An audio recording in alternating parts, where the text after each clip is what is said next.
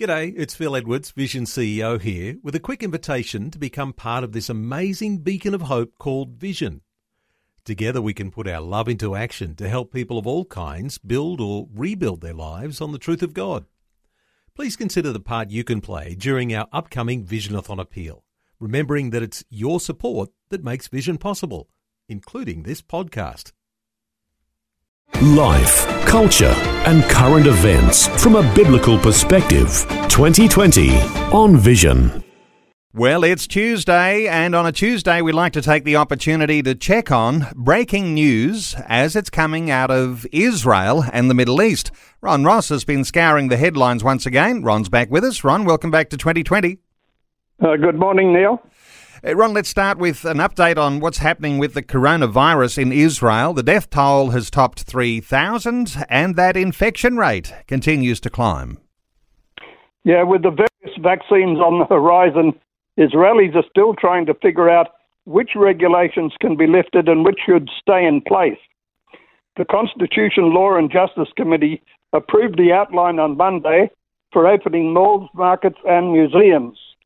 The chairman of the committee, Yaakov Asher of the United Torah Judaism Party, demanded the health ministry speed up the process of regulating green passports and also bring an agreed wording to the barcode at the entrance to commercial places that will allow a wide and careful opening of the economy. Dr. Sharon Alroy Preis, head of public health services, warned against the move, saying that at the moment the morbidity rate is doubling every two weeks. This is not a stable situation that allows us to open up. She also cautioned that 55% of the country is now living in red or orange areas and that it would be a mistake to open the country further. Others in the health department were, were more optimistic. With the help of vaccines, Israel would be able to relatively open to normal routine around April next year. Israel's coronavirus commissioner, Professor Ash, said on Monday morning. Okay, let's talk through some of the other headlines. Israel is normalising ties with the nation of Bhutan. What's the story there? Yeah, Israel established full diplomatic relations with Bhutan for the first time on Saturday night.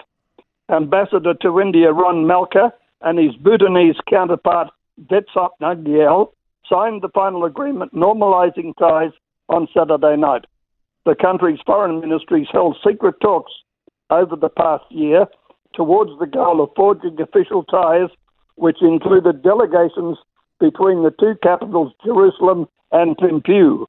The effort to make relations between the two countries was not connected to the Abraham Accords, in which four Arab countries, the United Arab Emirates, Bahrain, Sudan, and Morocco, normalized ties with Israel in as many months. Interesting to talk about uh, those deals that have been going on, uh, peace deals, uh, those diplomatic relationships. Well, you mentioned the nation of Morocco. Well, Morocco has taken that relationship to a whole new level. Obviously, they're serious about it all because they've become the first Arab nation to teach Jewish history and culture in schools. How does this one look? Yeah, they announced that on Sunday that its schools will soon begin teaching Jewish history and culture as part of the official curriculum, a first in the region.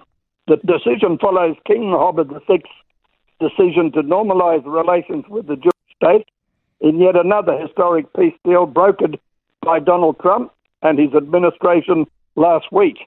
The declaration has had the impact of a tsunami. Serge Berdugo, Secretary General of the Casablanca based Council of Jewish Communities of Morocco, told the French news agency AFP. The decision on the curriculum was reportedly made discreetly even before Rabat and Jerusalem formally normalized relations. According to AFP, the decision was made as part of an ongoing revamp of the educational curriculum in Morocco, which began in 2014. Uh, let's turn our attention to Turkey, that is said to appoint an ambassador to Israel, ending a two year standoff. That's an interesting one, Ron. They're courting the favour of US President elect Joe Biden. Turkey has reportedly picked a new ambassador to Israel to fill the diplomatic post left vacant for over two years. The candidate is Ufuk Ulutas, 40, an admirer of Erdogan, who formerly studied at the Hebrew University of Jerusalem, according to an Al Monitor report.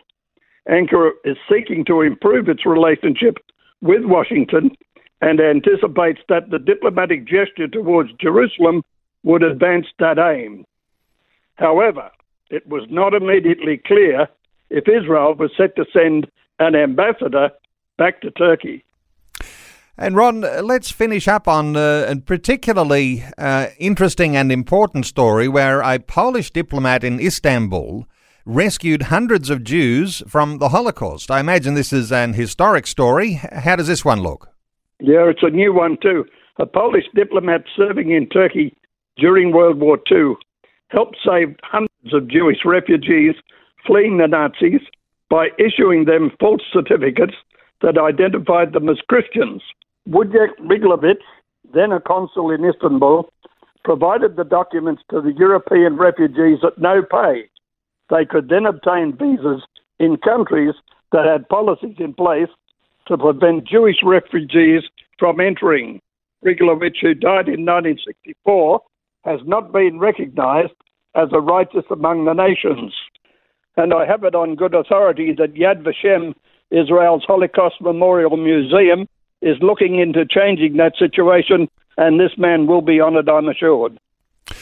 Well, Ron, it's been a big year. I want to thank you so much for uh, scouring the headlines as you've done overnight and as you've done uh, virtually every week of this year. And uh, God's richest blessing on you for the happiest and holiest of Christmases for you and all your family. And uh, here we are, the last one of our updates for the year. But Ron, thanks so much. It's been a great year. Thank you, Neil. Thanks for taking time to listen to this audio on demand from Vision Christian Media. To find out more about us, go to vision.org.au.